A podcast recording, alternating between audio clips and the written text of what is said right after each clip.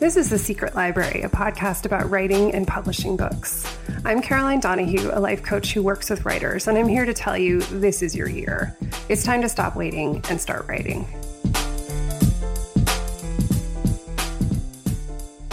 The Secret Library podcast is brought to you by listeners like you via the Secret Library podcast Patreon. You can check it out and support the show at patreon.com slash secret library. This is episode 120 of the Secret Library podcast. My guest this week is Jessa Crispin. Jessa Crispin is the founder and editor of the magazines Bookslut.com and Spoliamag.com. She's the author of the Dead Ladies Project, The Creative Tarot, and Why I Am Not a Feminist, a Feminist Manifesto. She's written for many publications, some of which are still in existence. She's lived in Kansas, Texas, Chicago, Ireland, and Berlin, among other places. She currently lives in Kansas City. So I was very, very excited to have Jessa on. We recorded this conversation quite a while ago, but I've been kind of holding it in my back pocket for the right moment to share it. And one of the reasons I really wanted to start to uh, to talk to Jessa was that she's the kind of the only other person I know doing tarot readings about writing and book projects. And as I was doing my 100 readings project a few years ago, where I wanted to do 100 tarot readings for people, I had a little breakthrough partway through with a friend of mine who didn't really have a particular question about her own life, but we realized she was working on a book. So we decided to do a reading about her book. And it was kind of mind blowing. And so I started digging around and looked into whether anyone else was doing this and found out that Jessa Crispin was, in fact, doing that. And not only that, her book, The Creative Tarot, has been a huge influence and one of my very favorites, as is her beautiful deck that she co created called the Spolia Tarot. So I was really thrilled that she was willing to come on, talk tarot, talk writing, and everything about the creative process. She's very frank and refreshing to talk to. So I know you're really going to enjoy this conversation with Jessa Crispin.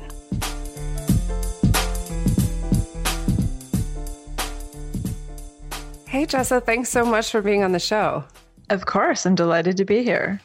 So I have been wanting to talk to you for ages because in teaching, um, people starting to teach people writing classes where I encourage them to use tarot as prompts and ways to open up their writing. The first book I tell them to get their mitts on is the Creative Tarot.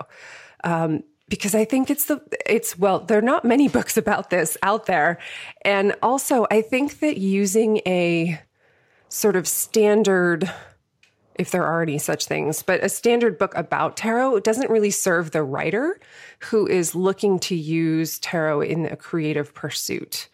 So I'm very excited to have you here to talk about this topic. Of course. Yeah, it's um it's well, if one of the reasons to write a book ever is because you're looking for a book that doesn't exist, right? So you're looking for a book that will serve a purpose in your life, and it doesn't exist until you're like, oh shit, now I have to I have to write the goddamn thing. yeah, but here yeah. it is, and we're so glad you did. So thank you for doing that. sure. so I'd love to start. I know that you've done and you offer this on your on your site that you'll you know work with people using tarot and their writing projects or other creative projects. But I'm wondering if you could tell everyone the story of how you started doing that and how that came together for you. It was um, a little bit of a of a joke, um, or not a joke, but it was just like a. We were doing a.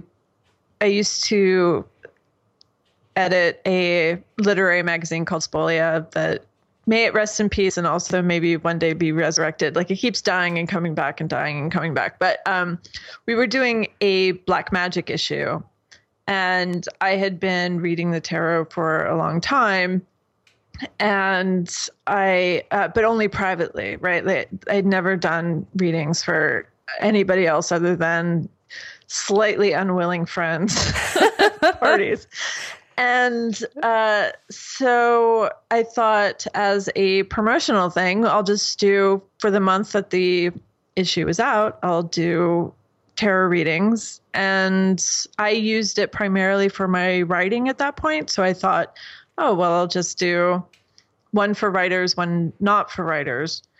And it became so popular that immediately I had like the next six weeks booked. So it was immediately beyond the confines of the month that I had planned on doing it.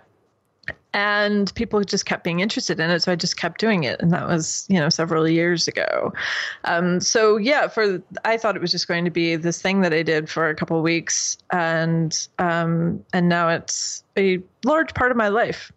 Amazing. So what did it surprise you the the sort of information that came up from doing the readings on people's projects? Like how was it to initially shift from, you know, reading uh, for people and friends about, you know, their life issues to it being about a project? Well, it's easier for me to do it about a project. Or not easier. That's that's I guess I'm more engaged, intellectually engaged when I'm talking with a writer. And that doesn't mean that I don't love reading for issues of, you know, heartbreak and and confusion and uncertainty in other uh, realms of life.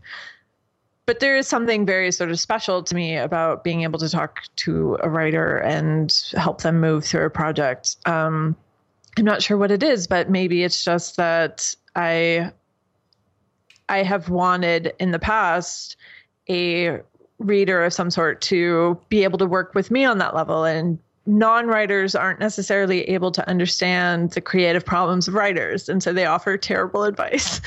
And um, and this has been historically true for me of like going to well i'm creatively blocked. I'm working on this thing. And oh well why don't you try journaling? And oh i want i want i want you to die right in front of me at this very moment. Um, so being able to do that is just sort of it's nice. I like it.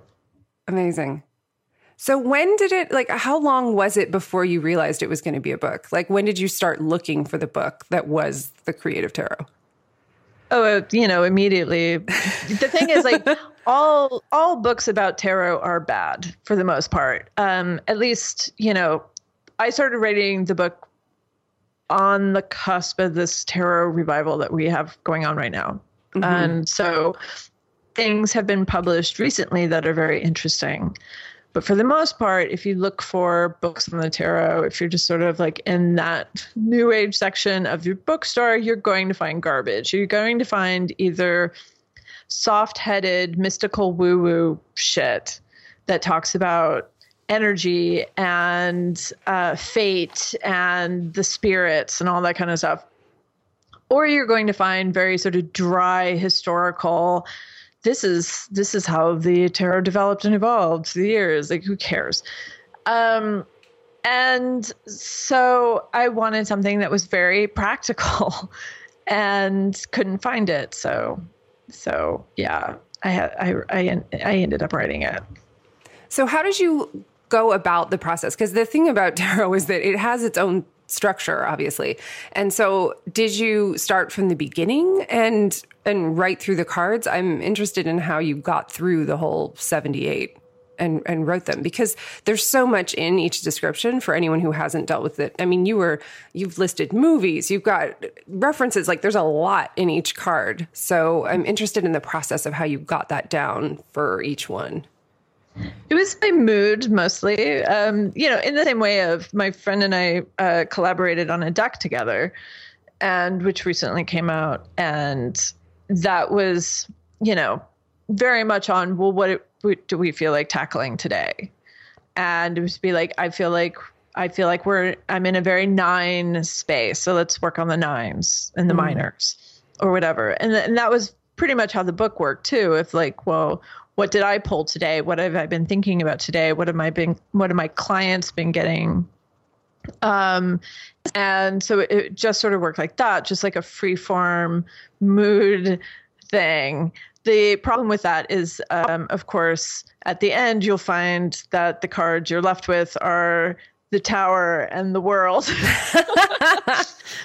and all of a sudden like all the most daunting things are are waiting for you at the very end which makes you want to die a little bit but um but yeah it, it it's it was very much in the in the same way that uh, and I was collaborating on the deck with Jen, uh, Jen May, the artist, at the same time. So it was very much sort of um, the book and the deck informed each other and had a a, uh, a influence on each other. Yeah, absolutely. So, how did it go with the tarot? I, everybody, I mean, the tower. Everybody, I feel like the tower gets such a bad rap, but I, I kind of love it. But maybe that's just me. Yeah, I, I hate people who try to make the tower sound good. Yeah, it's not good, but it's no. it's like a fire sale. But people, but people, there's you know, in in the new age community, there there can be a reluctance to work with darkness or pain. So everything becomes good for you. You know, I remember, and I, I think that this is like a consistent problem, but I was talking uh, with an astrologer and she was talking about Saturn transits and they're like, she's just like, yeah, Saturn is just your like boot camp instructor. I was like, that sounds, that sounds terrible. A, but also like, why can't we just admit that it feels like death. Like, why can't we just admit that that the tower, that Saturn transits, that Pluto transits, or whatever, are really, really hard and terrible and demoralizing, and you have to confront stuff you don't want to confront, and it, it's difficult. Rather than everything being in this kind of sunshiny, well, it's good for you kind of mode. So the tower can be your house burning down, your pet dying, it can be your bank account being wiped out all of a sudden. Um, and these things do not feel good. And I think that there's a reluctance within the New Age community to admit that because everything is supposed to be happening for a reason. And actually, the universe is chaos and doesn't give a shit about you. And I think that that element has to come into play with um, these conversations. Absolutely. I mean, I think that's what I like about it is that it forces you to look at things that everybody's like, la, la, la, la, la, you know, we're not going to talk about this. Um, yeah. And when that card comes up, and I think in particular related to writing, because as somebody who has a very hard time throwing shit at my characters, um, it, it kind of forces you to look at, okay, what is this person afraid of? What is the worst thing that could happen to this character? And that will make the book a lot more interesting than them just tripping through the field of daisies for you know 200 pages. Right right. I mean how have you seen um, how have you seen the cards kind of shift people's writing projects as you've been reading for them? I'm interested in how you know that relationship opens up because you know it's true. People do say things to you. It's sort of like when um, I was single for a long time, and people gave these advice. Like I remember somebody saying, "Have you thought of asking your friends if they have any single friends?" You know, the oh kind of God. yeah, it's like that kind of advice. I feel like yes, you get that kind of writing advice. Like, well, have you thought about X, Y, and Z? And I'm interested in the antidotes to those kinds of things, and what you've seen in tarot as being really good advice that was useful. Um, you know, it's it's very much like a case by case basis. Um, you know, um, last night I had a client, um, and her question was about, yeah, I mean, her question was about how does she balance the sort of personal writing experience with her public self, mm. um, and how does she give herself to a sort of writing community without sort of draining her resources. And so we were talking about this. Um, and, uh, you know, that seems like kind of a, a insubstantial question in, in the way of like, well, you know, have you have you tried tried social media? You tried reaching, you know, blah blah blah. Um, but the the card that came up is the Hanged Man, which is a very serious card. Um, and so all of a sudden we were talking about vulnerability. Um, you know, she she feels vulnerable taking a position in the public sphere that she doesn't feel when she's actually revealing intimate sides of herself through her writing and just sort of sending poems out that way. So what's the difference? And so um, I don't know if it's like advice. You know, there's not, there aren't a huge number of times when I've given, I was like, well, you need to do this and blah, blah, blah, except for several times I've gotten in the reading the devil um, with a with a client and the advice I go is like no you need to it needs to get dark. Like it needs to yeah. you need to look at what you're what you're avoiding writing about. Um but for the most part it's just a it's just a conversation of like well here's the prompt. What's going on with that? Why is why is this the emotional reaction you're having to this card? Um yeah so it's it it's a better conversation than it is sort of here's what you need to do. Except you know for that part i always just do here's the book you need to read. Here's the movie you need to watch. Um, and sometimes those things resonate and sometimes they don't. Yeah. I think it is i think it's this is something that i have loved about tarot for years and i think it was sort of like an oh when you could put it with writing but just that it has so many um, universal themes and interests. And one thing that I find really interesting, I don't know if you've done this, but is doing readings for characters in a book and seeing mm-hmm. what happens with that. Have you played with that at all? I've had a couple clients do that where they wanted me to do a tarot reading for their character. Um, and I'm totally happy to do that. Um, it's um, it's not a, it's not a regular thing that I'm asked to do, but but it has come up, um, and apparently it was useful. I mean, I don't I don't know. you know, sometimes sometimes people follow up and sometimes people don't. So you you have like this kind of intense hour long session with somebody, and then you never hear from them again. So it's like hard to tell if you know. And they say, "Oh, that was good." It's like I have no idea if this is going to do anything for them or not. That's so funny. Well, what has the feedback been? Have you gotten a lot of feedback about the book since the book has come out and how that's been useful? Yeah, it's um it, it's a hit on Instagram, I can tell you that. Um it's uh Well, it's a yeah, great cover. It's a very instagrammable cover, I have to say. It's so good. Um and they were very thoughtful about it, about using the exact same yellow as as the Rider-Waite box. Um and and so on and so forth. So they were the you know, it could have gone bad. It could have been like a cat gazing into a crystal ball with cards laid out in front of her, you know it could have been really bad. Um, so I was eternally grateful to them. But um, but yeah, you know, it's it's one of those things. Sometimes you hear, sometimes you don't.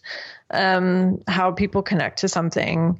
Um, you know, I've written three books, so it's uh, it's one of those things where it's always interesting to see who connects to which one because they're they're actually pretty different. Yeah, they're really different, which is interesting also. Yeah. Um, I mean, I think that they're all the same, actually. I think it's just different expressions of the same idea that all three books are doing the doing the same thing in, in completely different ways. And um, it was interesting to write them because uh, by the end of it i was like okay i'm ready for a new idea. Um, and so i am finally working on another idea. That's so interesting. Because i think it's yeah because you've got that is interesting. Because from the outside, I think looking at them, they they do feel different. But I think when you're the one inside writing the idea, you're just like, okay, I know I'm still on the same theme. Yeah, yeah. I mean, it's how how does the person live a life, right? I mean, the dead ladies is is the personal expression of that, or and also trying to find like the tradition, the historical. Um, uh, bloodlines that a person might come across and try to live out. The tarot is how to do that creatively and intuitively. Um, and then the manifesto is how to do it politically. Um, so it's all the same thing. They're all the same book. You it's like a triptych. Yeah, it is like a triptych. I love that. I love it. So I'm wondering also I've I've been thinking about it a lot cuz in particular I was really moved by your I found the descriptions really unusually moving for me cuz as you have noted reading tarot books and reading what other people's takes on cards have been have been sort of like intellectual or like okay here's a list of meanings got it I can kind of synthesize that but yours mm-hmm. I felt much more moved by it. In particular, um, there was something about the star being described as the David Bowie card, which I really loved. And now I've more recently seen decks that have David Bowie featured in them, and I'm I've wondered. I don't know if you've seen that, and I'm like, I wonder if that's because they read the book and got really excited about it, and then you're starting to like show up in decks everywhere. That would be funny. Um, but I also feel like, you know, David Bowie has passed on, so now he belongs to all of us. Um, so now he just sort of, you know, he makes visitations when he needs to. Um, I can't remember. No, I guess I wrote it before before he died. But um, but yeah, he was like super super fucking Aquarius and Uranian, um, and the star is uh, of course ruled by Aquarius. Um, so so yeah, it just made it just made sense to me. Plus, I think it's yeah his his sort of going into his weirdo kind of experimental like I'm really going to do this 150%. I think really suited that card, but I love that description in particular. And the other one that I loved um, was the description of the lovers as I think everybody always wants to pull the lovers. Sort of this is the the opposite conversation of the tower, where like nobody wants to pull the tower, um, mm-hmm. but it can give you permission to talk about things that are too scary. But I also think everybody wants to get the lovers, yeah, because they think it means something different than I think what it means. And I thought your take on that was really interesting. So I'm wondering if you can say more about your approach to the lovers. Well, yeah, I mean, if you read mythology, love does not work out for fucking anybody. Um, and it's it's related to Eros. So, you know, um, Eros ruined everybody's lives. He would show up, he would hit you with an arrow, and all of a sudden you'd be in love with somebody or a some tree or like a cow or yeah, a always a cow or something. Yeah. So that thing does not have to love you back. Right. So you can be filled with love and passion and excitement, and that thing can be absolutely indifferent to you. And that is an experience of love. And so that's what Lovers is it's about your experience and it has nothing to do with the other person. It doesn't matter if it's reciprocated, it doesn't matter if it's requited. It just is this experience of um, being uh, having your entire life recentered around something that is maybe indifferent to you, whether that is a lover, whether that is God, whether that is um, an, a, a sort of calling to a particular job or or work, um, whatever it is, like that thing does not have to give a shit about you. Um, and you know, um, the sort of most famous Eros story of all is Daphne and Apollo. And Apollo got hit by an arrow. Daphne absolutely did not, and she would rather change herself into a tree than to have sex with him. So you know, that sometimes happens. Sometimes people would rather turn themselves into a tree than have sex with you. Yeah, it's a bummer. It is a bummer. And I'm glad that there is a card to express that because it is actually an experience that happens in life.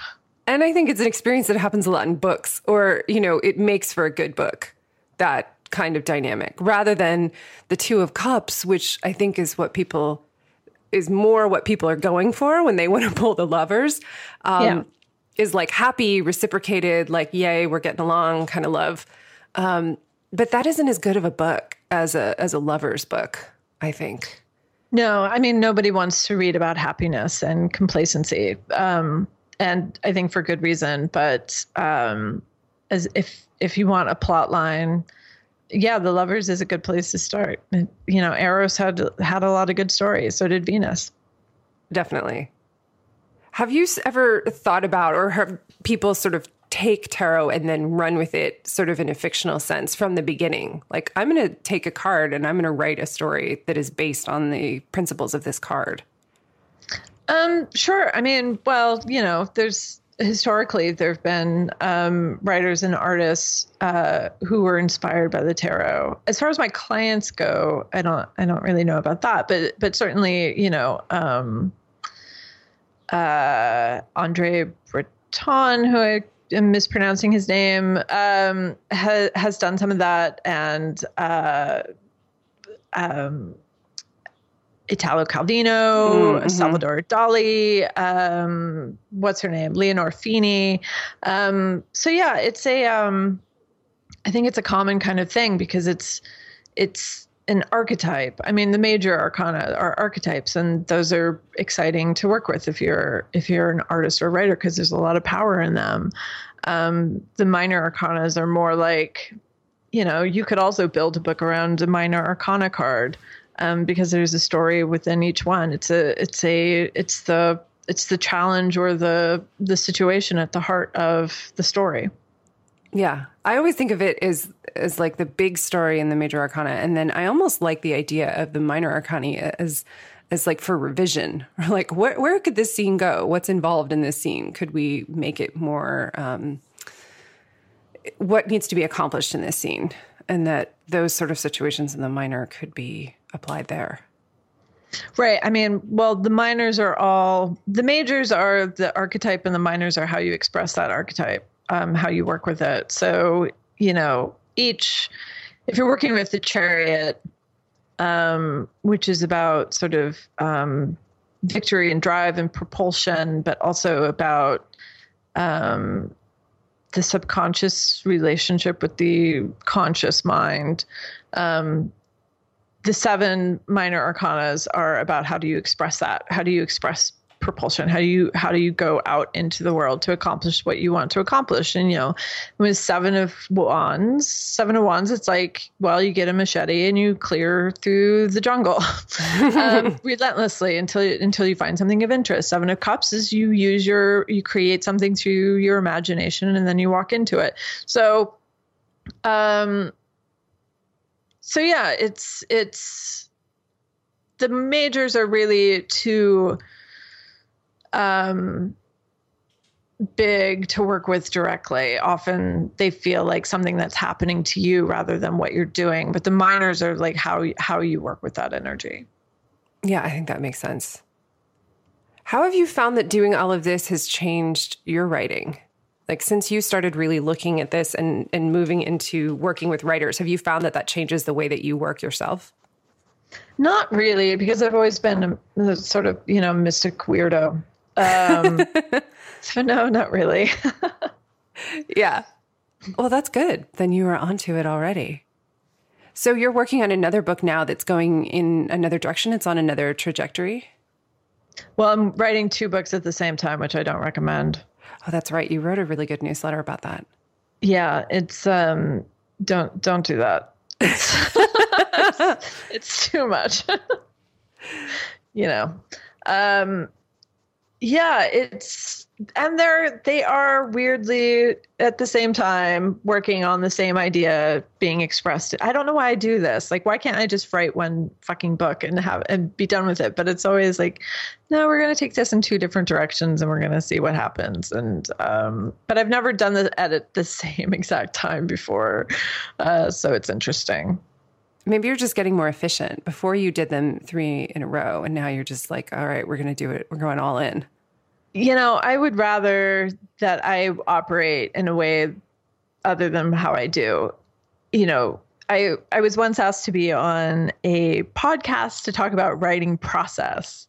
Um, to it was going to be just like a short interview about how I write and and the implication being that you know other people could listen to this and take advice for how they could maybe change their process or whatever the hell. Um, and so i said sure i don't know if i'm going to be of any help. Um, but yeah i'll show up. And then um, you know I, I told them what my process is and this is actually how i work is that nothing happens for a very long time. And then all of a sudden it's like a wave that starts at the back of my head and starts crashing forward um, of the words. And then I write them down so that I don't splatter my brains all over the wall. And I write it, and then it's done. And I'm a first draft writer on almost everything that I do. And that's just the way it works. And um, either the words are there or they're not there. Um, so it's not like I can sort of get a shit revis first draft and then revise it into something that's better. It's just this is how I this is how I work. And they were like, huh. Uh, all right. So they never ran the podcast. Oh no. yeah. They didn't say anything about it. They're just like, oh, that's interesting. And then they just never used it. That's funny. Well, yeah. it's interesting too because I think it's I mean, that happens for some people. I mean, it's not Yeah. everybody, and it's not something you can consciously choose. Like, okay, this is how I'm going to do it. And I don't think that people can consciously choose their process as much as we think.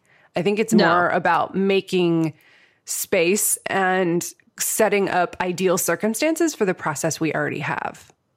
Yes, I think that that is absolutely true. Um, you know, I don't talk about process with my clients um, who are writers. I don't talk about, you know, unless they get something really obvious like a four of coins or something like that. I don't talk about, uh, you know, what is your schedule? How much are you writing per day? That kind of stuff, because I don't think that that's relevant. I don't think that that's helpful or useful. And it's weird how much, you know, of, um, the fetishization of writing that happens on social media and in those terrible um, uh, Paris Review interviews of like, oh, how do you write? It's like, oh, well, you know, because they're all upper middle class or upper class in those interviews anyway. So it's always like, well, I take a I take a walk with my dog through the woods in my in the, my suburban home uh, early in the morning. I get my thoughts going, and then I sit down with a, a cup of coffee, and for the next four hours, I'm just, you know like other people fucking wait tables and have children and so on and so forth, and they have to. Their process is they write shit down when they have the available time. So I don't do that. I you know, I don't like the sort of fetishization of writing of of process and, you know, putting how many words that you wrote today on Twitter. Like that's so obnoxious. Fuck you. Who cares? Um so so yeah, so when when we talk about it, it's about you know inspiration and impulse and and archetypes and, and what is the energy that you're working with and how are you feeling about it and you know what are the source of the blocks that you're having i absolutely don't talk about um you know have you considered writing in the morning rather than at night Yeah. Yeah, I think there is. I mean, because then I think people end up feeling like if I'm not doing it this way, then I'm not a real writer. Yeah the i'm not a real writer because yeah it's it's it's an actual thing um i don't and i don't understand it just whatever works for you works for you and if it's not working for you it's probably something else other than the time in which you're trying to get writing done Yeah, exactly. I mean, I think it's, yeah, I think there are whatever gives you permission to write. And the other thing that's so frustrating about it is that, you know, this project may have a completely different set of circumstances that work. And then you may move on to another one and find that the previous system that you created and were so happy with is no longer working. Absolutely. Yeah. It's um I, yeah, people talk about writing in, in in I guess in the same way that they talk about tarot in these kind of stupid ways because you know, no one no one 100% knows how it works. And so there's no there's really no trick to making it work when it's not working. And especially with the tarot, it's like, you know, you can be you can know the history of the cards you can know the meaning of every single card and its astrological associations and you could study you know uh, forever and not be a good reader you know there's something that happens in the interaction between cards reader and client that is um, mysterious.